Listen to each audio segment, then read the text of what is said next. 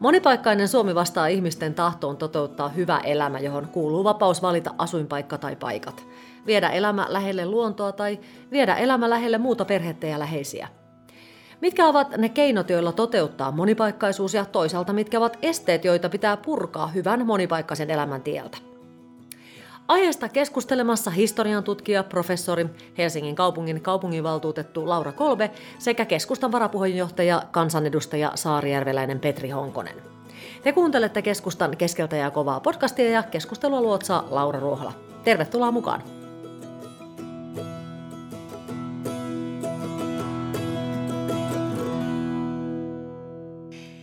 Ennen kuin äh, lähdetään syvemmälle tähän varsinaiseen keskusteluaiheeseen, tai itse asiassahan onhan sekin jo ikään kuin monipaikkaisuutta, mutta vähän nyt ehkä karrikoiden. Petri, kiva, että just sinä istut siinä, koska äh, julkisuushan on kertonut, että olet ollut äh, peurakolarissa, eikö se näin ollut? Ja onneksi olet siinä ihan täysissä ruumiina sielun voimissa. Mitä tapahtui? No peura juoksi kovaa vauhtia auto eteen perjantaina pimeässä tuolla multialla ja, ja tuota, se oli nopea, nopea box vaan kuului ja auto jäi siihen, mutta hyvä näin. Mä oon siitä itse asiassa onnellinen, koska se oli vaan peura eikä mikään isompi eläin, olisi voinut käydä huonommin. Ja ilmeisesti tilanne oli juuri niin kuin se aina, aina näissä kaikille on, että mitään ei ehdi edes oikeastaan ajatella, kun tilanne on jo ohi. Ei ehdi ajatella, että kyllä se äkkiä tuli.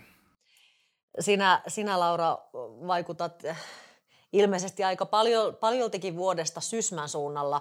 Nyt tietysti aasisiltana pitää myöskin sinulta kysäistä, että oletko välttynyt pieneläinkolareilta?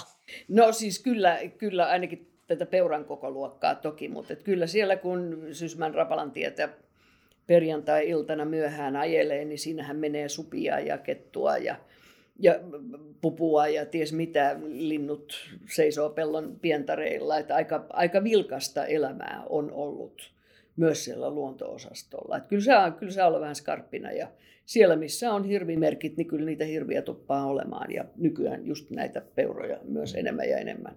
Kyllä, kyllä. Itse asiassa tästä voitaisiin keskustella pidempääkin, koska mullakin on semmoinen puolittainen samantyyppinen kokemus. Tultiin ex-mieheni kanssa peräkkäin autojen kanssa ja tiedettiin, että on, on tuolla mailla ja mannuilla iso, iso hirvivaara tilanne ja yhtäkkiä toinen auto takaa vain pimeni ja mä en yhtään tiedä, mitä tapahtui ennen kuin soi puhelin, että hei, et käänny äkkiä, tästä on toki pitkä aika jo, mutta näin nämä tapahtumat mm. kyllä. Se on niin kuin... Se on niin kuin äkkiä, se on, se on laakista. Joo. Mm. Eikä sitä voi ennakoida. Ei, mutta siis äh, Aasisillasta eteenpäin ja kiva, että olette molemmat, molemmat täällä, ja, täällä ja täysissä ruumiin ja sielun voimissa. Tuossa alussa tuli jo mainittua se, että mistä on tarkoitus varsinaisesti puhua. Puhutaan siis monipaikkaisuudesta ja koko Suomesta. Te kaksi liitytte sanoihin Saarijärvi, Petri liittyy sanaan Pylkömäki, koska olet siellä syntynyt, eikö näin ole? Ja äsken tuli mainittua jo Sysmä ja sitten te aika vahvasti liitytte myöskin sanaan Helsinki molemmat mm. tietysti. Niin minkälainen kombo tämä teille on ikään kuin aivoissanne, jos mietitään tätä koko Suomea ja teitä?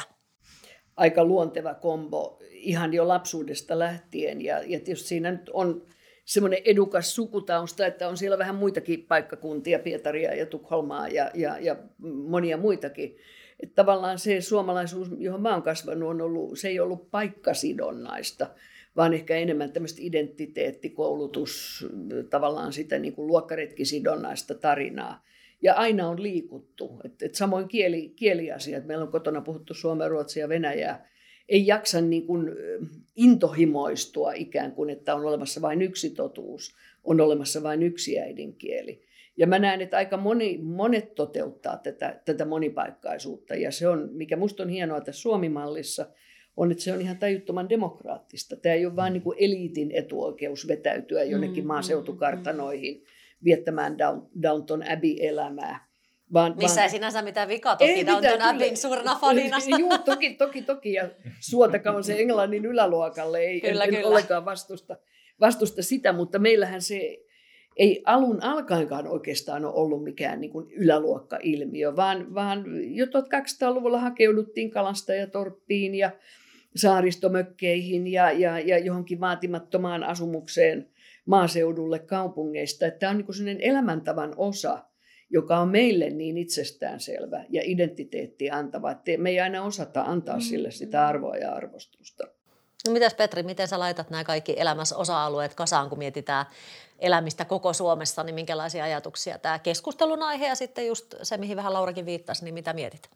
No henkilökohtaisesti ihan nyt kun työstäni kansanedustajana johtuen asun sitten viikonloput ja eduskunnan taukoajat kotona Saarijärvellä siellä sukutilalla ja sitten täällä Helsingissä tietysti oikeastaan puolet vuodesta, niin tämä henkilökohtainen elämä on pitänyt sitten järjestää tämän, tämän mukaisesti. Ja mutta usein kysytään, että on, eikö se ole aika rankkaa tuo matkustaminen, mutta kaikkeen tottuu. Ja sitten toisaalta ne antaa, antaa tietyllä tavalla voimaakin. Mm. Erilaiset kokemukset ja erilaiset ympäristöt, missä saa viettää aikaa ja työskennellä. Ja jotenkin sitten se matka, aina kun matkustaa Helsingistä Saarijärvelle tai Saarijärveltä Helsinkiin, niin se on semmoinen tietynlainen siirtymäriitti, että menee, menee sitten niin kuin tavallaan työ, semmoiseen niin kuin henkisesti työasentoon ja sitten menee sitten sellaiseen vapaa-ajan tai viikonloppuasentoon, menee sinne kotiseudulle. Se on kyllä jännä jotenkin, kun tietysti itsekin aika paljon ajelee tuonne Pyhärnä ja Rauman suuntaan, niin vaikka se matkakin olisi siinä, niin se on siis oikeasti mm. aivan sekunneista kysymys, kun mä auton pysäytän, niin se mun mielenmaailma ja kaikki on salaman nopeasti pyhärantalainen. Mm. Että, että se on jotenkin aika kivakin itse asiassa, että, että se tulee niin, kuin niin nopeasti se fiilis siitä, että jes, miten siistiä, että mulla on tämä koti täällä se on juuri näin. Ja meillä oli sellainen karkeakarvainen mäyräkoira Kasse, joka se oppi hyvin, kun Helsingistä lähdettiin, niin se nuokku hiljaa ja sitten tultiin Lahden tieltä pois. No sitten se alkoi vähän herätä ja sitten käännyttiin mainitulle Rapalan tielle. Se oli aivan niin kuin kiihkoissaan ja sitten kun tultiin mökin pihaan, niin ovi auki. Et silloin siinä niin kuin näki koirassakin tämän tavallaan tämän siirtymäriitin tärkeyden ja mikä innostus sitten, sitten oli puolia toisiin. No jos katsotaan niin kuin Helsinki-identiteettiä, niin, niin Helsinkihän on sille aika jännittävä nuori pääkaupunki.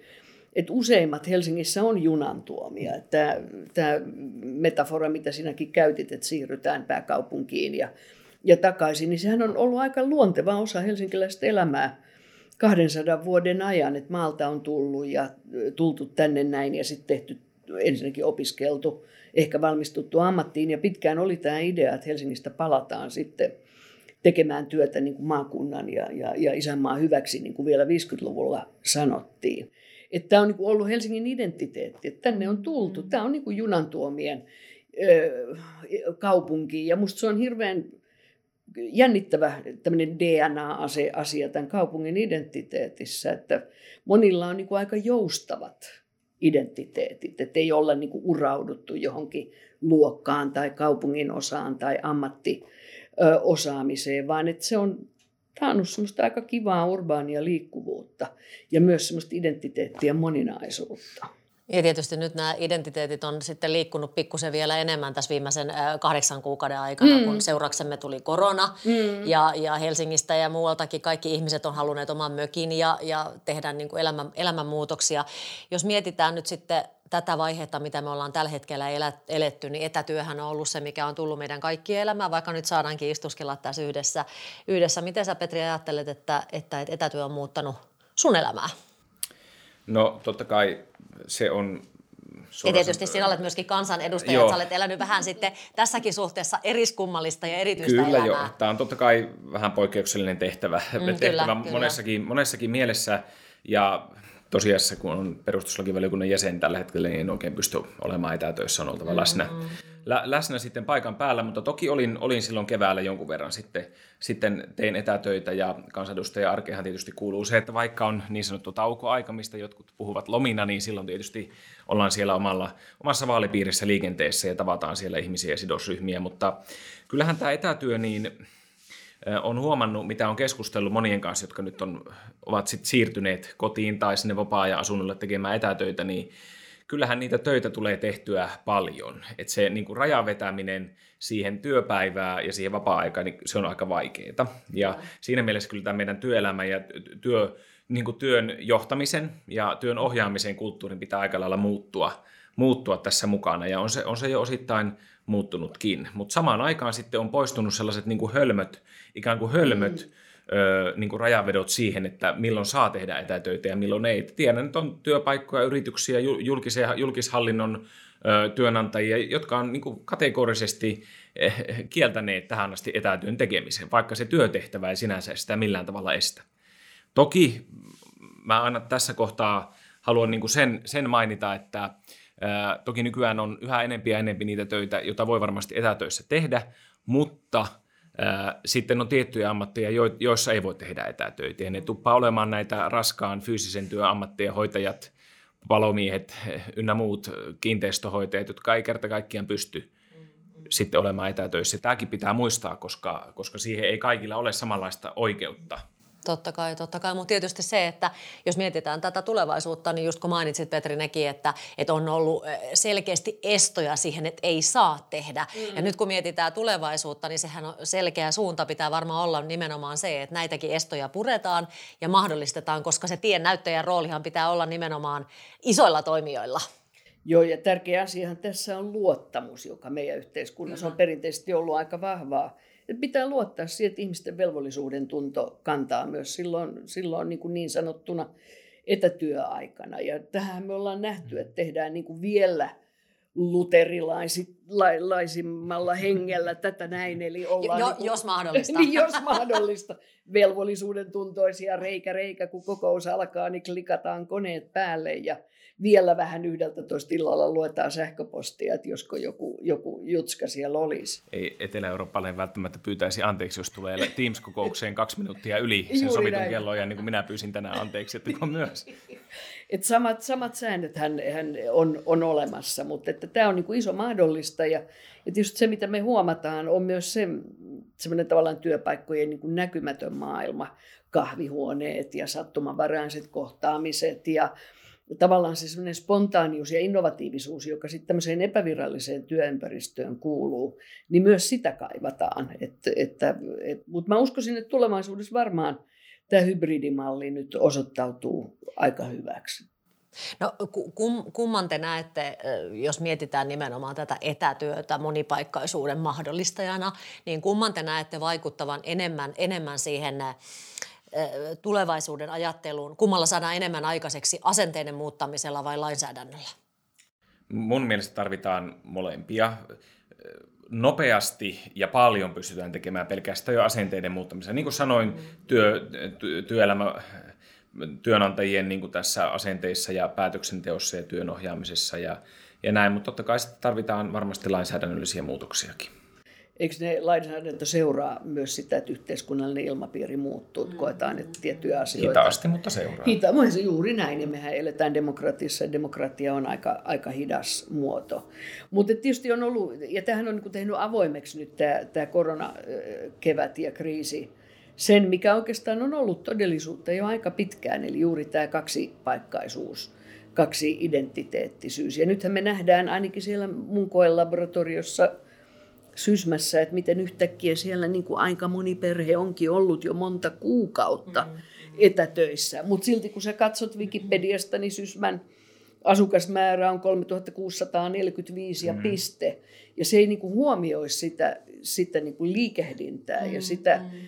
tavallaan niin kuin maatonta, tai siis mitä mä sanoisin, vä- väestökirjanpidotonta väkeä, joka kuitenkin liikkuu tässä näin, joka jonkun Sysmän kohdallakin voi olla 10 000 ekstra asukasta siellä kyllä, niin kuin ihan, ihan lonkalta. Ja, ja meidän pitäisi niin kuin se puhe muuttaa tässä mm. näin. Että, et, ja, ja kun puhutaan maakuntien ja kaupunkien ja taajamien asukasmäärästä, niin se ei aina ole niin kuin mustaa valkoisella, vaan siellä on paljon semmoista harmaata aluetta, jota ei pystytä niin kuin millään kriteereillä tilastoimaan. Nimenomaan, ja tässä on, tässä on haaste. Tiedän sen verran, kun tätä asiaa on kaivellut kaivellut, että tota, ainakin Britanniassa, Britanniassa on, tämä nyt on tietysti teknistä asiaa, mutta Britanniassa on eh, tällainen, heillä on sellainen väestörekisteri, jossa huomioidaan myös tämä niin sanottu kakkosasuminen, second housing, ja, ja siitä olisi Suomessa se etu, että kuntapäättäjät tekevät päätöksiä palveluista, infrasta ynnä muusta – niin sillä voisi olla äh, niin kuin merkitystä niihin päätöksiin, kun tiedettäisiin, että kuinka paljon sitten oikeasti on niitä ihmisiä, jotka eivät mm. ole niitä vakituisia asukkaita, mutta kuitenkin viettävät ison osan ajasta ja elävät siinä kunnassa. Eli tämä, tämä niin kuin kuntalaisista puhuminen pitäisi käsittää laajemmin nykyään. Mä oon, mä oon siinä täysin samaa mieltä. No milloin me ollaan tämmöisessä pisteessä? No se olisi periaatteessa varmaan toimeenpantavissa aika piankin, ja se on jopa vähän sellainen turvallisuuskysymyskin, kun palokunnillakaan ei esimerkiksi ollut pelastuslaitoksella, ei ole kiinteistöistä muuta tietoa näistä vapaa-asunnoista muuta kuin, että kuka on omistaja, ja se on ihan eri tieto kuin se, että ketkä siellä viettää aikaansa. Mm, mm. Että tässä on paljon tällaisia käytännön kysymyksiä, jotka niin kuin limittyy siihen kysymykseen. Nyt kun oletan että, ja toivon, että tämä etätyö ja monipaikkaisuus, se, että eletään kahdella eri paikkakunnalla yleistyy, niin herää se kysymys, että onko kunnat oikeasti valmiita siihen ja valmiita vastaanottamaan ja ovatko tähän asti, onko Sysmä ottanut hyvin vastaan vapaa-ajan asukkaat tähän asti? No siis tähän asti joo, joo. Siis toki toki. Mä luulen, että siinäkin on vanha perinne, että ensimmäiset tuli jo 150 vuotta sitten, että on tiettyä Saimaan rannalla ja muualla on juuri näin, perinteet. Näin. Turun saaristot ja hangot ja, ja, ja tämän kaltaiset. Mutta olihan tämä vähän jännä kokemus tämä kevään, kevään keskustelu, kun Uusimaa pantiin kiinni ja sitten kumpus yhtäkkiä näillä kesämökkipaikkakunnilla tämä aikamoinen niin kuin pe- pelko tai joku tämmöinen ihmeellinen alitajuun, että, että sieltä ne viruslingot saapuu ja ja, ja, ja semmoinen hyvin negatiivissävyinen keskustelu, joka aika monilla idyllisillä paikkakunnilla niin kuin repäsi semmoiset railot ikään kuin sinne mm. alkuasukkaiden ja, ja, ja mökkiläisten välille ja sieltä kumpus kaikenlaista semmoista populistista kieltä, jonka mä ajattelin, että on hautautunut jo sinnekin jo niin kuin historian aamuhämäriin. Mm. Pahat kaupunkilaiset, hyvä puhdas Just maaseutu. Et koko se mytologia vyöryi aika yllättävällä tavalla. Mutta toki noin lähtökohtaisesti, että meillähän on Sysmässä ja monilla muillakin paikkakunnilla on tämmöiset kesäasukkaiden neuvottelukunnat ja, ja, ja erilaisia foorumeita käyttää sitä ääntä, mutta selvähän on tietenkin, että eihän meillä ole päätöksentekovaltaa eikä, eikä tota mahdollisuutta vaikuttaa asioihin. Ja sehän näkyy siis, selkein symboli on täysinäiset jätevuoret aina sitten niillä, niillä tota, jätekeräyspisteillä, joo, joka on niin kuin vuodesta toiseen jatkuva juttu. Ja sitten niin kuin miettii, että eikö se mene niin kuin jakeluun, että sanokaa me nyt vapusta lokakuun loppuun, niin väkimäärä kolminkertaistuu, mutta se jätepisteiden määrä ei. Et mikä tässä on niin kuin epäselvää tässä kyllä, kuviossa. Kyllä. Ehkä sellaisen, sellaisen ihan heiton tähän, tähän, voi olla, että tämä on ihan lapsekaskin heitto, mutta heitetään kuitenkin, nyt kun tämä korona tätä keskustelua me myöskin tässä siivittää, siivittää ja mietitään vaikka monipaikkaista työelämää ynnä muuta, niin nehän on ollut hyvin keskustalaisen ajatuksen kulmakiviä ja ajatuksia siitä, että koko Suomi pysyy elävänä ja asuttuna, niin, niin oliko tämä korona ehkä vähän lapsekkaastikin nyt niin kuin hyvä sykäys tämmöiselle keskustalaiselle näkemykselle siitä, että koko Suomi on arvokas?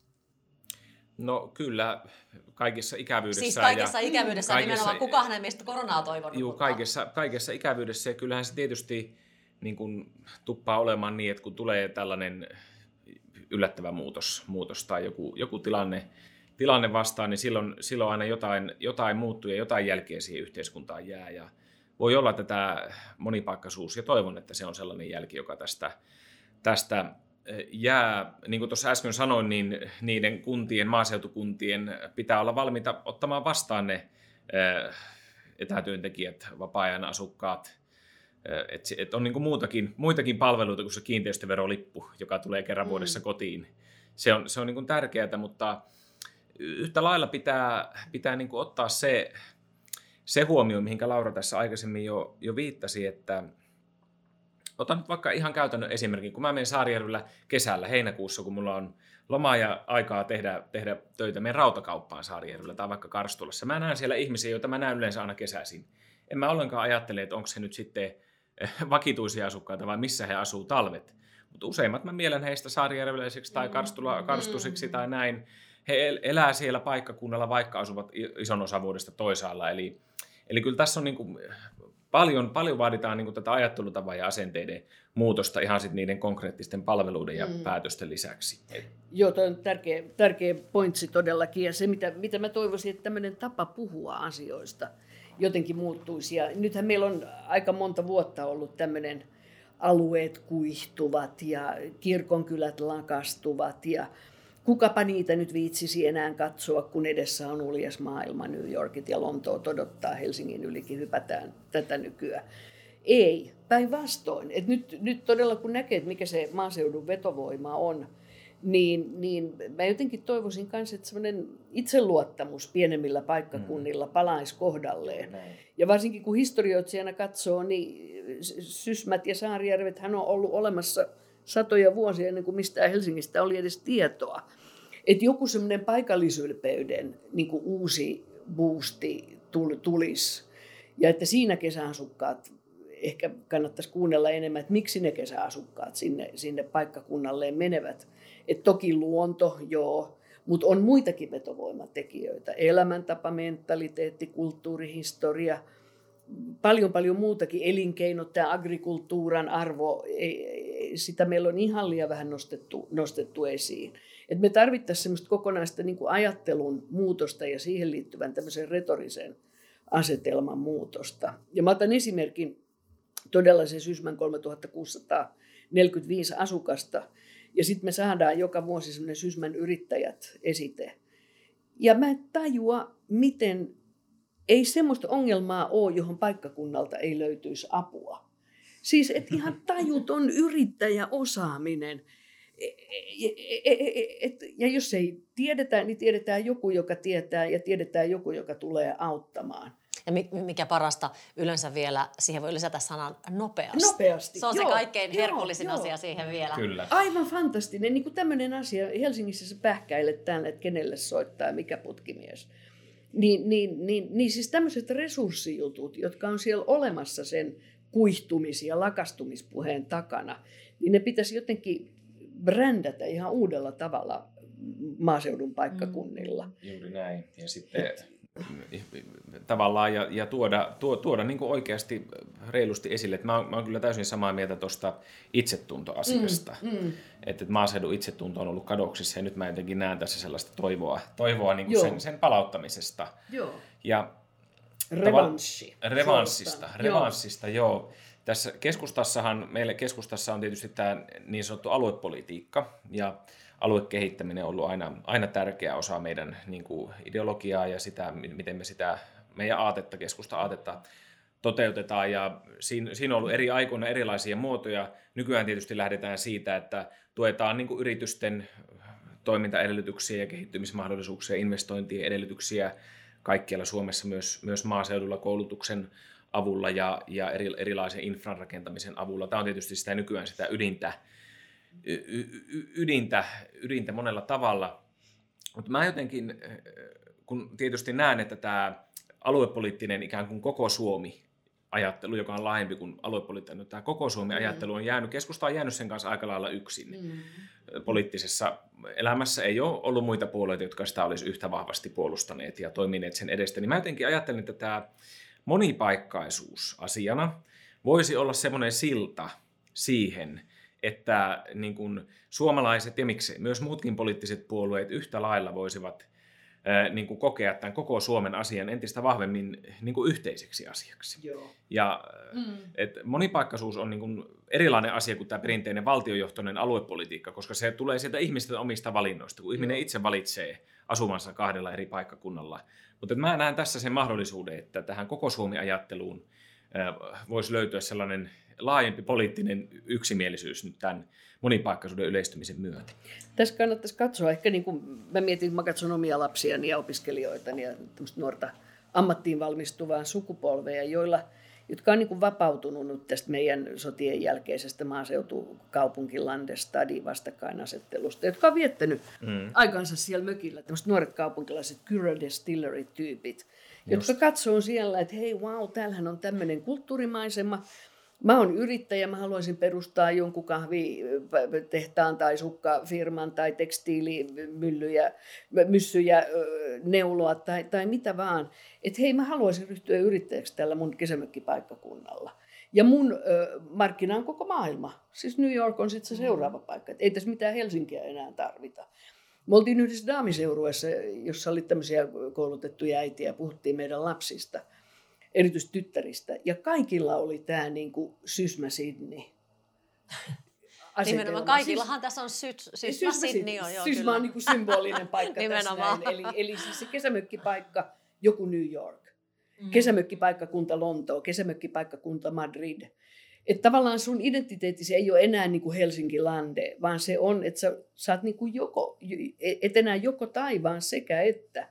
Ja se maaseudun mahdollistettavuus olisi tässä se tuhannen taalan paikka, että, että ne sysmät ymmärtäisi tarttua. Just nyt tämä seuraava, tämä kolmekymppisten sukupolvi on musta se, joka just, on oppinut nimenomaan. etätöihin, jolla on uudenlainen identiteetti, joille maailma ja maaseutu ei ole vastakohta, vaan, vaan mahdollista. Ja Mä en tiedä, miten tämä voisi niinku sanallistaa, mutta mä näen näitä keissejä ihan, ihan hirveästi nyt omien lasteni kavereiden kautta, jotka hakee sitä niinku uutta mm. kolmatta. Yksi sellainen asia tietysti, mikä, mikä vähän liittyy teidän molempienkin viimeisen viiden minuutin, tai oikeastaan tähän koko keskusteluun on tietysti se, että jotta tämä kaikki mahdollistetaan, niin, niin yksi, yksi yksi este, mikä pitää olla ilman muuta hallittavissa, on se, että kun tästä mennään mihin tahansa vuoteen eteenpäin, niin jotta tämä toimii, niin jokaisessa niemennotkossa ja saarelmassa pitää olla toimiva klassinen nettiyhteys. Mm. Sehän, okay, on se, sehän on se, mikä mahdollistaa nykyään kaiken ja tällä, tälläkään hetkellä Suomessahan ihan joka paikalla ei ole tämä tilanne. Milloin Petri on se tilanne? No sitten sitä kohti pyritään ja sitä kohti pitää pyrkiä. Eli kyllä meillä keskustassa vahvana tavoitteena on viedä maanhallituksessa ja eduskunnassa eteenpäin sitä tavoitetta, että kaikkialla Suomessa olisi riittävän nopeat nettiyhteydet mm. käytettävissä. Oli ne sitten kiinteätä valokuitua tai, tai sitten langatonta yhteyttä. Kyllä se on ihan ehdoton edellytys tälle, tälle jotta maaseudulla mm. voisi entistä enemmän asua ja työskennellä tätä viedään eteenpäin nyt, kun meillä on käytettävissä näitä Euroopan unionin elpymispaketin kansallisia rahoja, kolme, kolmisen miljardia, niin siitä keskusta katsoo ja tavoittelee, että siitä potista riittävän iso siivu on käytettävä nimenomaan näiden nettiyhteyksien rakentamiseen maaseudulle ja ympäri Suomen maakuntia. No mutta hei, tähän loppupuolelle on pakko heittää kuitenkin, koska äh, pikkusen pitää negatiivioida näitä asioita myöskin. Äh, hyvä asiahan on se, että eilen kun tätä nauhoitusta tehdään, niin oltiin siinä tilanteessa, että saatiin ensimmäisiä todella hyviä koronarokoteuutisia. Ja siitä varmasti itse kukin on ilahtunut kovinkin paljon. Mutta sitten kun katsotaan sitä, sen kortin toista kääntöpuolta, niin jos yhtäkkiä tuleekin se tilanne, että me saadaan rokotus ja kaikki saavat taas elää, niin kuinka kuinka iso vaara on siinä, että kaikki meidän puhuma, puhumamme koko maaseudun ja kaiken uusi revanssi onkin ohi. Ihmiset lähtee, ne lentää aivan hullullailla, maailma on avoin, kuka enää halua. Tuliko ostettu joku mökkikin ja otettu joku lemmikkikin? En mä nyt tällä, ei, ei, ei. Nyt pitää päästä maailmalle. Niin onko tällaista vaaraa kuinka paljon, että kaikki olikin vain hetken huumaa? mä en näe sitä vaarana, vaan mä näen sen mahdollistajana. Ihan varmana, kyllä, kyllä meistä aika moni varmaan kaipaa sekä työn merkeissä, eli niitä sosiaalisia kohtaamisia työn puitteissa, että ehkä oikeasti istua siellä Barcelonan Ramblaksessa ja juoda lasi sangriaa ja, tai kuppi kahvia, miten ihanaa. Mutta eihän se merkkaa sitä, että taas että se on joko tai, vaan se on sekä että. Eli että kun siellä Barcelonassa on käyty, niin miten mukavaa on sitten siellä saunan terassilla taas järveä tuijotella. Eli että mä uskoisin, että me... Eli Suomi rulettaa Suomi senkin rulettaa. jälkeen, kun me ollaan juu, juu, päästy koronasta. Ihminen on isämaallisimmillaan, kun on pois täältä. Se on monen kertaan huomattu. Eli, eli, mutta tämä on tietysti tämä, tämä työn, mä luulen, että se työn muutos on paljon pysyvämpi. Eli tämä mm. etätyö oikeasti, tämä digiloikka on nyt onnistunut. Ja se on se, joka mahdollistaa, että sä voit tehdä sekä Barcelonassa että Suomen maaseudulla töitä tasa-arvoisena. Et mä uskoisin, että tämmöinen mobiililiikkuvuus tulee kasvamaan, mutta se hullun kiihkeä lentäminen kokouksesta kokoukseen, joka varmaan kansanedustajallekin on tuttua, niin mä uskoisin, että se, siihen ei ole kyllä paluuta. Et monet syyt puoltaa, että, että nämä digikokoukset ja etäkokoukset, että niistä on tullut osa meidän, meidän työ ikään kuin kulttuuria. No miten Saarijärven mies, Ramblas vai New York vai Saarijärvi, mikä on hetken huumaa ja mikä ei? No mun täytyy sanoa, että mä oon tänne kansanedustajatehtävän myötä joutunut, joutunut tai saanut nähdä erilaisia mm. paikkoja maailmalla niin paljon, että mun vapaa-ajalla tekee erittäin harvoin mieli lähteä yhtään mihinkään ulkomaille, vaan kyllä se Saarijärvi vie voiton silloin, silloin kun on, on sitä vapaa-aikaa. Juuri sen ansiosta, kun on sitten päässyt, päässyt tuota, tuolla työmerkeissä tuolla maailmalla näkemään kaikenlaista. Mutta en, en mä usko, että sitä, se, se sitten yhtäkkiä palataan täysin siihen entiseen tilanteeseen. Mm. Har, harvoin kun me nyt satutaan molemmat olemaan historioitsijoita, niin, niin harvoin historiassa niin on käynyt, että kaikki on palannut ikään kuin muutaman mm. vuoden taaksepäin. Että, että aika entinen ei koskaan palaa, se pitää aina paikkansa. Joo. Vaikka sitä aina haika, jotkut haikaileekin ihan, joskus ihan perustelustakin syystä, mutta useimmiten se ei palaa. Et kyllä ihmiset on nyt huomanneet nämä hyvät puolet, mitä tässä niin sanotussa monipaikkaisessa elämässä on.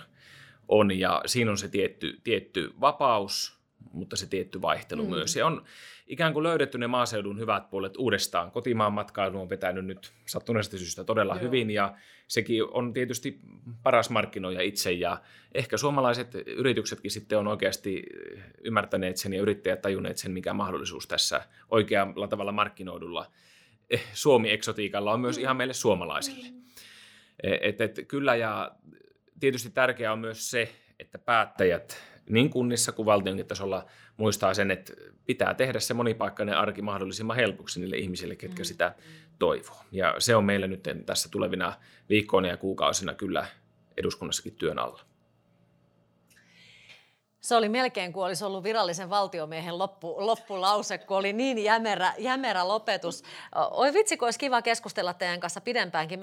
Mutta ei anneta sen häiritä. Hei, Laura Kolbe, Petri Honkonen, ihan lämmin kiitos siitä, että olitte täällä tänään. Sovitaanko niin, että jatketaan sitten jonain toisena kertana, koska meillä loppuu aika kesken. Ja te kaikki muut, jotka kuuntelitte tätä, niin kuuntelitte siis keskustan keskeltä ja kovaa podcastia. Kiitoksia seurasta. Kiitos. Kiitos.